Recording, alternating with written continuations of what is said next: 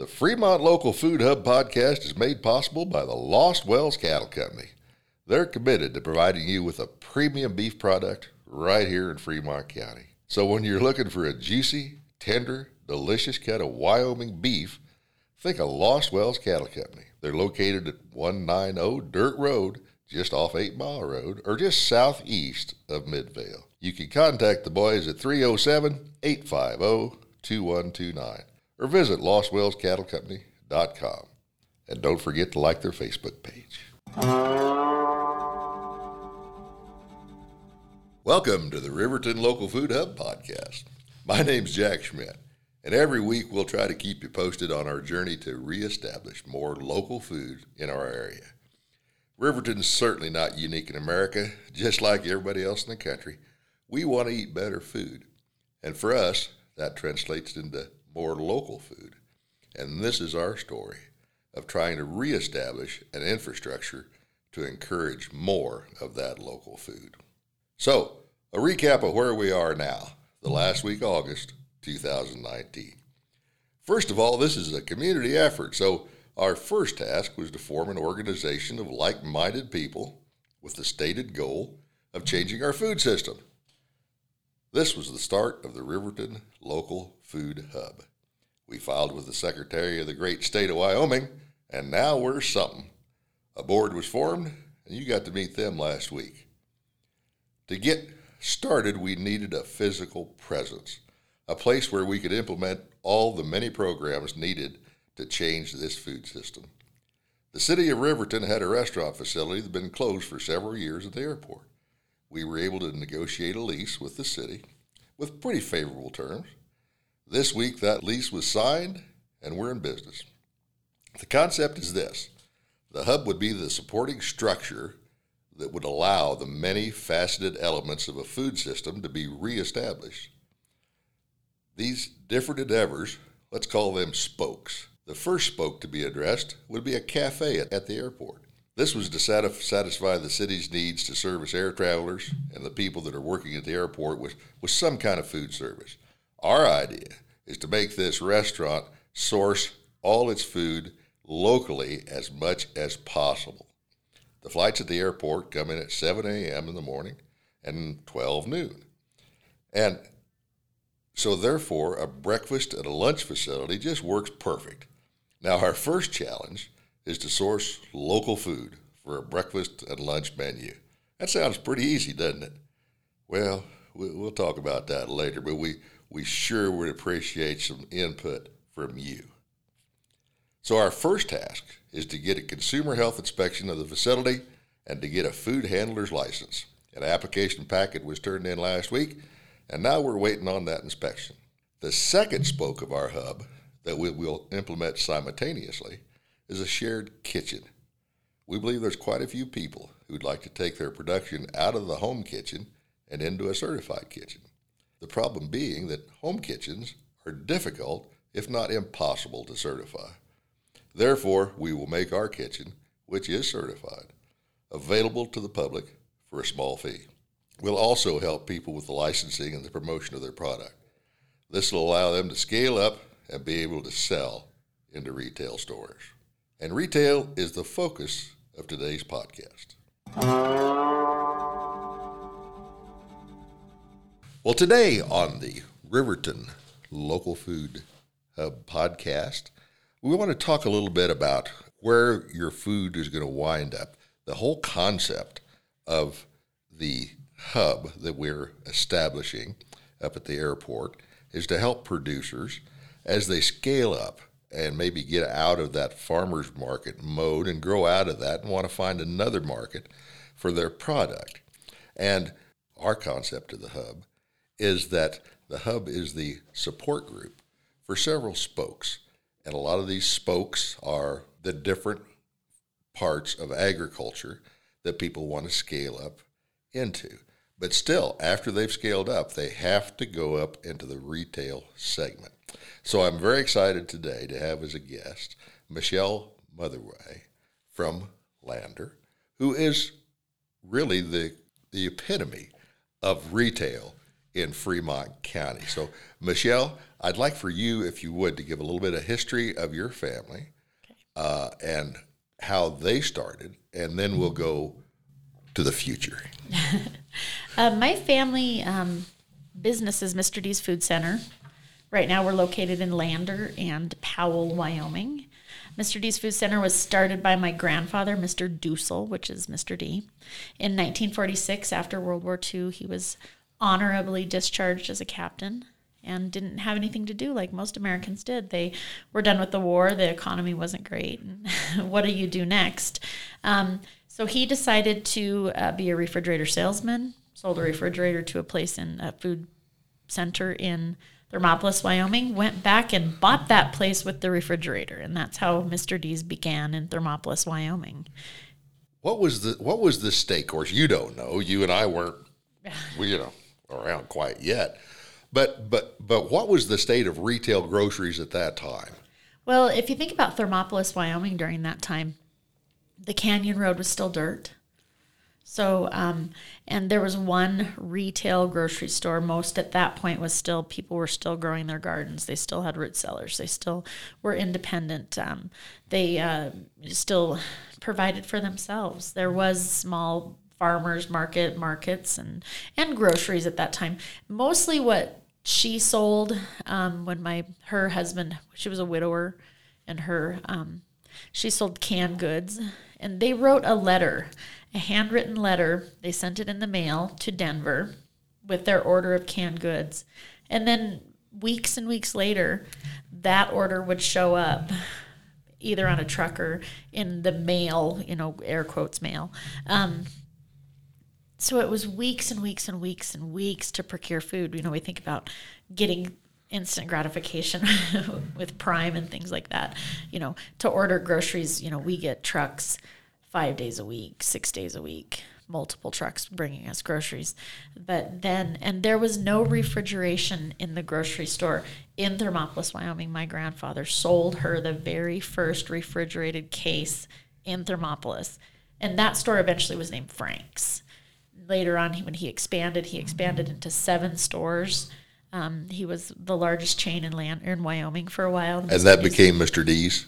And that became Mr. D's. Um, he sold all of those stores. Long story short, ended up with the Riverton and Lander store back.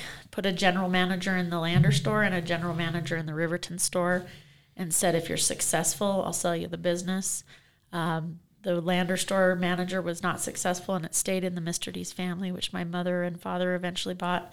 And the Riverton manager was very successful, and we all know him as Bob Woodward. There you go. Yeah. yeah. So let's go back to that stage of the business model. That by then, we of course had refrigeration. We were bringing in a lot more produce. What interests me is that change from where we were consuming most of our local produce to where it was shipped in. At that stage, there was still a lot grown here, wasn't there? Yeah, you know, back then I I know that um, lots of we still had the hydroponic. You know, when I, when I was younger, we still had the hydroponic tomato farm up in Sinks Canyon. Yep. Um, and uh, there was a lot of local producers producing for resale at the um, larger level and a lot of that was produced locally here and you know the barter system you and i had a long conversation about the barter system um, people that are growing garden. My grandfather, when the seeds would come in, um, this is super interesting. When the seeds would come in, he would hand uh, give uh, the gardeners extra seed packets and say, "Grow these seeds for me, and I'll buy them back from you." Really? And so that's a lot of how he got his produce in the communities that he was in when he first started. Is he figured out who the big growers were in their just in their home gardens and would say, "Hey, will you plant two extra rows of carrots for me? Will you plant?" And this is the extra- kind that I want and that I yeah. can sell. yeah, and this is what I want and this is what I can sell. Here's the seeds for free. And then when you cultivate them and bring them back to me, I'll pay fair market price or barter or trade with you. Yeah, yeah. I love that. Now, let's take that on to what happened since then, kind of in our lifetime. And we've seen this thing go to where uh, uh, let's call it the efficiency model. Who can sell the cheapest has I'll got. call it something else. Yeah, but you can okay. but we, go ahead. but that, that it is. It was strictly price driven, Correct. and, and it's kind of and it's stayed that way. What's the commercial industry model of um, if you grow more, it can get cheaper, and and the bigger entities, so the big box stores. When I talk about my TED talk, I talk a lot about the the big three or the big box store. Um, the three largest retailers in America that sell groceries are Walmart, um, Kroger, and then uh, Cerberus, who owns Safeway. Um, and you know they are able to negotiate on a larger scale and they don't want to gr- negotiate with 10 little teeny guys who have two rows of corn to extra they want it massive you know the same with our meat processing plants our meat packing plants our large vegetable producers they want you know the roundup ready crops that are Exactly. really readily available at a cheapest price possible and that negotiation it, it has squeezed that producer down to where they're really in kind of a, a, a situation where they're really sharecroppers now. They're just Correct. they're just working for a commodity price. But let's get back to you mentioned the TED Talk, and that's what I I, I listened to that, and that was in May of this year. And anybody that hasn't listened to that, we're going to put the uh, uh, the link to that in our show show notes because it's really really worth listening because it encapsulates I think where we are in the food business right now. And if it was really the big versus the little, if you Yep. can kind of go along, pick up on that and that theme. Um, the the theme of the TED Talk or the the title of the TED Talk is throwing rocks at giants, and uh, it's my story. It's my story as I'm living it right now. It's um, some of my belief systems. I didn't necessarily think I was going to be in the food industry. I thought I would be in the medical industry my whole life. Um, you know, graduated from college in the medical industry and just thought, you know, I'll just do this forever. and then uh, when the big box store that's in my competitor, my main competitor, um, built its 46,000 square foot, $12 million building in a town of, you know, 7,000, 8,000 people with the sole purpose of being a one grocery store town Of driving you out driving of business. us out of business in a predatory way. I mean, they were ruthless. They were predatory to the point where we had to actually get the state involved and issue a cease and desist to How stop. long did you say the grand opening went? It went for 18 months. Pretty grand. yeah. You'll, uh, we, I'm kind of a smart aleck sometimes and it's actually, I think it might still be on our marquee right now. They did a re-grand opening store, and so I put on our marquee, "We are open and we are grand," because I think that's fun. Um, but we competed, you know, attempted to compete with them, and the thing is, is that across America, the independent retailer that stands against that giant truly is in a David and Goliath situation, and uh, you can only do what you can do. And we chose to pick up that small stone and remember that we are the David in the story, and that we do have, you know, we're a faith based business, um, that we do have faith that God will carry us through that. But we have to do hard work, period. One of the ways that we did that was reminding people, and that's part of the conversation that you and I are having, is that we are a local entity and we truly are a local entity. And the grocery stores, like I think it's 90% of grocery stores that face that, independent retailers that face that, fail hmm.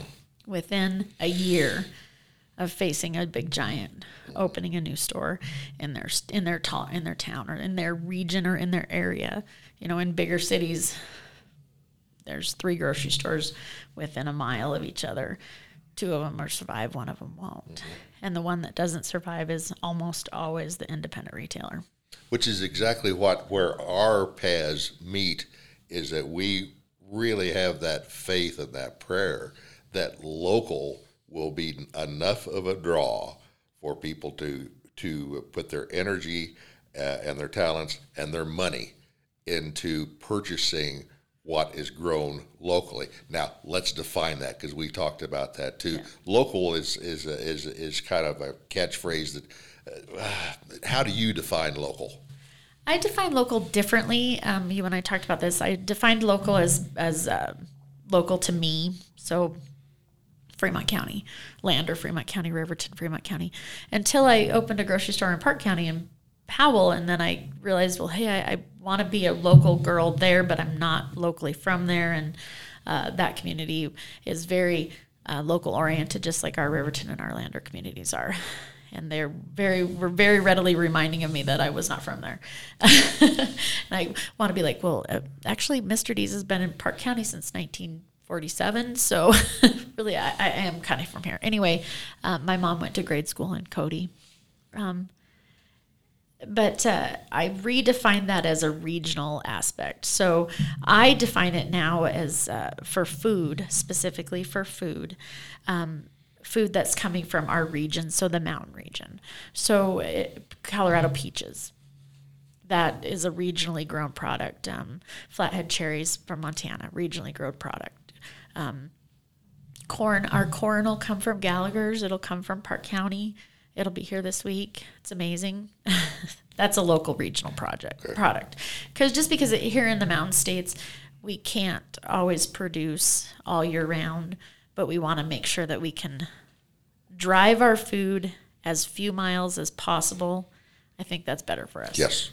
Now, something that, that, that came up and I, it just amazed me, and I'm, I think it's wonderful, is, and we're talking about corn. And, and when you're talking local, we're talking seasonal. Right. You either got none or we got it running out yeah, our ears. Right. Now, you've got a system there at Mr. D's that I was not aware of, a barter system. Would you kind of run through that? That's, I think it's just totally amazing. Well, we've been in both stores, um, and that's part of being local. That's part of um, when you go to Mr. D's, the owner of Mr. D's will carry out your groceries. Uh, think about that. The owner of Safeway or the owner of a big box store is never going to come shake your hand. There would never be a Walton come into the parking lot and say hello. Well, or push the basket in or carry out the groceries. but um, part of that is that you can come and see me, or you can go to Powell and see Cami, or you can uh, come and see Kenzie, who's our produce manager in Lander. And if you have an excess of produce, we'll buy it at fair market value because we can sell it as a locally grown product, especially produce. Other things get a little tricky, and that's kind of where this conversation is going to go with moving forward with your hub idea and the kitchen here, which I'm really excited about. But we can buy or barter or trade, and we will be at fair market value. So that means what in our catalog we would buy it for your excess. So if you have, just like my grandfather did, an extra row of carrots or an extra bushel of whatever you've got, and it's more than you want to process, can, produce, can't sell at the farmer's market, and it's in good, good condition, bring it in and we'll sell it to our customers. People love it. We'll put a sign on it that says grown in Joe's garden. and maybe Joe's picture. And maybe Joe's picture, right, for sure. And um, that's really exciting to us. You know, it's um, something that my grandfather started years and years ago. Um, you know, I we bartered for lots of things, and traded we, for a lot of things. And we, we might make sure and make clear that we're talking about produce here, produce, which has less regulatory structure on it than than uh, uh, some kind of uh, a made. Uh, yep. if uh, it's made or processed at all, that's different. That's different. Hundred percent different. But now the hub might we, we might with that with that certified yep. kitchen we still might be able to get it into the retail thing, and that's exciting. This is exciting for me because we're talking about getting it to that end producer. Right. What we're talking about on this kitchen gets it in a form. You know, it, it puts it, it adds value for that producer, and that's what we want to do. But it doesn't get in the consumer's hand yet, and this is that last stage, and I love it. The bartering place. Wow, that's that's that's cool. Well, and we've done that for, I mean, since, you know, my, my grandfather started that. And it's just a, we love to be able to go through this season right now and not buy any zucchini in from Seattle or wherever it's coming from, China. not that we, we try really, really, really hard to not carry Chinese produce. But, um, you know, that's a, that's a good point. Can you tell? We can tell. You can. Well, it, all produce has to be labeled with its country of origin. Really? okay. That is regulated to us buying it too. So when we get our catalog of uh-huh. um, our order guide, we can tell where things are from. So the, about the only thing that is really hard to buy or source in America is ginger. Surprisingly, and Scott at Shoshone River Farms has started growing. He's ginger. got it. He's guy- got he's getting it going. He It's can grow anything. It's yeah, he can grow anything. But to regionally source or locally source or even source in America, things like ginger are hard. But it's about the only thing we just really don't want to carry a lot of Chinese produce. Yes. It's a long way for it to travel. Well, and that's that's the local thing. We keep the miles down if Yeah. you can. Yeah. You know, you, you can't buy local coffee, but you can sure as hell buy coffee that's roasted, Roasted locally. locally, so yeah. that's that's that's our kind of our concept of the the local tag. On the retail side, you are an ind- you are an independent grocer, Correct. and one of the few around. Although there is two. There's, two in Fremont County, the uh, Hines and Fort Washakie. Right. The, the Hines family has been a part of this community for a long, long time. And again, you can go there and, and Ben will carry your groceries out for you, and you can shake his hand and and meet the owner of uh, that establishment. And he's a second generation. I'm a third generation owner, and uh, it's hard. Ninety percent of third generation businesses in America, doesn't matter what it is, fail. So let's let's just follow that line of thought there. What do you see? You know, by the time you're my age, where do you start doddering a little bit? What do you see in the grocery business? Is the is the uh, Amazon uh, uh, model going to take over? I think it is. I think that uh, the grocery delivery system, I don't know what it's going to look like for us. And um, uh, technically, we're kind of almost in a food desert. There's a concept called food desert concept. And We're awful close. we're aren't we? awful close. Um, I think that uh, Riverton has got more of a food opportunity than Lander has a food opportunity. I think that just because For production, for retail got it. Okay, access to. okay. But if you go to like Jeffrey City, Jeffrey City is 100% a food desert. Um, to service those people in that community, online shopping is the way to go. Um, what that does for a business like myself, if we can get into that business, which is really hard to do, we can survive. If we can't, we won't survive. I can't compete with um, that model and I don't know what that looks like. But I think that our young people, I think about my niece and nephew who are, you know, younger age, or my godchildren who are even younger than that. I- don't know that they're going to want to go into a grocery store and choose their own food. I don't know that they're not going to want to have it choose chose for them, or uh, maybe choose a menu. I think that we've talked about the boxes specifically a beef box you know what does that look like and i think that those are becoming more and more popular Which is makes it all the more important now to be studying these ways that we can can market and access them. We've talked because I, I really I truly believe we're really selling a story now, Right. and that producer that can produce and tell his story uh, to that consumer is the one that's going to survive and sell things. right i think that the um, i'm a firm believer of knowing the source of your food Yep. i'm a firm believer that uh, the food that we're killing or we're, that we're feeding our children is killing them um, i think that uh, you see the rise of diabetes you see the rise of obesity you see the rise of autoimmune disorders of cancers of all of these things that have happened um, i think a lot of that can be sourced back to our food we talked about the Roundup lawsuit that's going on recently, and the food that we're feeding our children is Roundup ready. So the Roundup is embedded in the seed. So uh, finding seeds that are or sourcing food, whether it's beef or whatever it is, that's non-genetically modified, that's got no herbicides and no pesticides, and And antibiotics is huge. and, yes. yeah, and I want to have the conversation too. You and I have had this conversation about um, the age of your food and how we're prepping our food to be longer on the shelf, which is not good for our food. So we're irradiating our meat, we're gassing and irradiating our bananas. Um, we're doing all of these things so that when the consumer walks into a grocery store, it's beautiful and it's pretty. The meat is perfectly pink and red. The bananas are not too green and not too brown. Just the right yellow. Just the right yellow. You know, we throw away, well, we don't throw away um, hardly any of our produce. It all goes to uh, Spear S or it goes into the Garvel system, which feeds the sewer pond. explain explain that Garvell system. That's fascinating. Um, it grind. It's like a huge food processor grinder. Is that something you do or the city does? No, you do do that? it. We do So that's an extra cost for you. Yeah, it is to grind it up, and then it goes directly into the sewer ponds to help the bioorganism um, to keep the sewer ponds in. And in Lander, if you're following the politics in Lander and the structures and the things that we're spending our money on, our sewer ponds are very sick in Lander. Um, and feeding it good organisms helps to deteriorate the bio waste. Um, and uh, Mayor Richardson's doing a fantastic job of fixing that problem. But we, yeah, anyway. So that that gets that.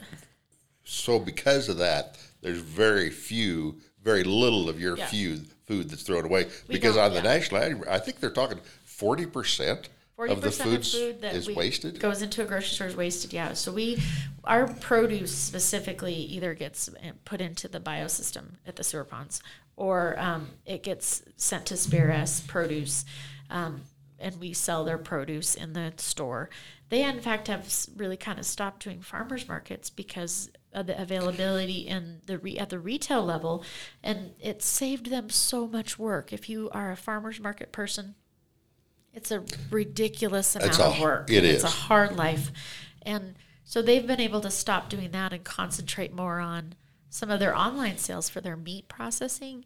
Um, but their vegetables and their hothouse stuff, we carry their stuff 360 days a year, all all the year round, with what they produce. And that's the goal. If we can get enough people like Karen, Yeah. you know, and, and, and, and they'll happen. They're out there. I really believe that Yeah. that American entrepreneurial uh, uh, uh, drive Right. is, is there.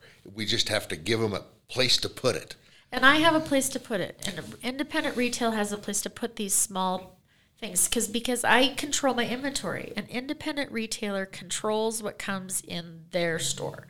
Uh, ben Hines controls what goes in his store. It's different than what goes in Mr. D's and Lander. It's different than what goes in Mr. D's and Powell. It's different than what goes in Max and Thermopolis or Recent Rays. They're all independents we control that. We control the inventory. So if someone has 20 hothouse tomatoes, I can buy them. If you take those to a large box store, they can't bring that in. They just can't. They're afraid of the lawsuit, they're afraid of the liability, they're afraid of the handling, and they have no way to pay you then because the payment all comes out of Denver. or- Exactly where you can barter. Yeah, I and that's yeah. that's just that that's the whole difference in it. Yeah. In this complicated world, I love what we're doing is trying to simplify Right. what we put in our mouth. Right. Yep. Whole food. Just uh, know where it comes from, know how old it is. The beef on our shelf is when you go to the big box store and you buy a cryovac package of beef, and how you can tell that is it's in a container, so it's prepped for shipping. It'll fit neatly in a box. That beef is older the day they put it on the shelf than the day I throw it away at Mr. D's. I want you to think about that. That that beef amazing? is older that day. That beef has also been most likely irradiated, most likely been gassed to stay that color and to have preservatives on it. And that's just crazy to me. I want people to really think about what they're feeding their children. Exactly. And, and, and, and from the animal side of that, you know, with just last two weeks ago, Tyson had that plant in Holcomb, Kansas that burnt down. Yeah. So that that's a 30,000 head a week. Now, all those, you know, all those people that had to handle those, they're out of a job, but now the rest of them are handling more. And you know they're not doing a better job of it. No, and then also it, it- tragedies like that increase the cost of goods because the the ability to purchase in bulk goes down, and the people that can buy the most um, have the loudest voice. Um, so they are the ones that get serviced first. That's another issue with independent retail is we don't always have the loudest voice because a lot of times we're one instead of many, and we need to flip that around. And the flip around of that is that when we're in a bartering system or a lower, you know, a, a Michelle Joe system, it's a one to one system, I can make purchases on the fly at the moment. I can bring in, you know, uh, I could buy a cow, have Jared process it at Wyoming Custom Meats or here at the new processing plant that's going to come up in Riverton soon, um, and then sell it in the grocery store where I can do that and have a pretty instant return, support a local business. If we keep our dollars, this is another part of my TED talk that's really important to talk about. Your dollar is a vote. And where you vote with that dollar is what is going to be successful. So if you're taking that dollar and you're voting at a big box store, you're voting for that big box store. If you're taking your dollar and voting at a local store, you're voting for that local store. 70% of the dollar stays in Lander, Riverton, Fremont County, if you vote for a local store. You know, the other 30%, and this, it can differ depending on what the product is. Um, but 20% of that dollar, when you vote at a big box store, stays in the community. If you buy your groceries on Amazon, less than 3% of that stays in the local economy. And the only reason that stays here is to pay FedEx, UPS. And the producer on the average gets less than 10%. Yep. So it's just a, it's it's a system. I don't think it can be sustainable because you can't if you can't pay that producer, it can't be sustainable. So we're we're right back to what what's going to happen in the future. And I think that local model, I just I just love it. In fact, it just came to me. We we preach all the time, and here you know that you really need to put a face on your farmer. You know, Right. know what that looks like. I think you need to put a face on your retailer. You need to know what that grocery store person looks like, where where they came from. I love your TED talk because we got your story. Yeah. And I and I really encourage people to go to it. Michelle, I've really appreciated this. We've been talking to Michelle Motherway, the owner of Mr. D's in Lander, and I really appreciate you taking this concept full circle from production to retail. Thank, you, very Michelle. much. You know, cowboy poetry's kind of my happy place. That that's a spot where you can go. It's kind of almost always makes you feel pretty good. And with your permission, I'd like to give you a poem that might make you feel pretty good. This is just one of those real good ones that a good cowboy named Bill Hershey wrote.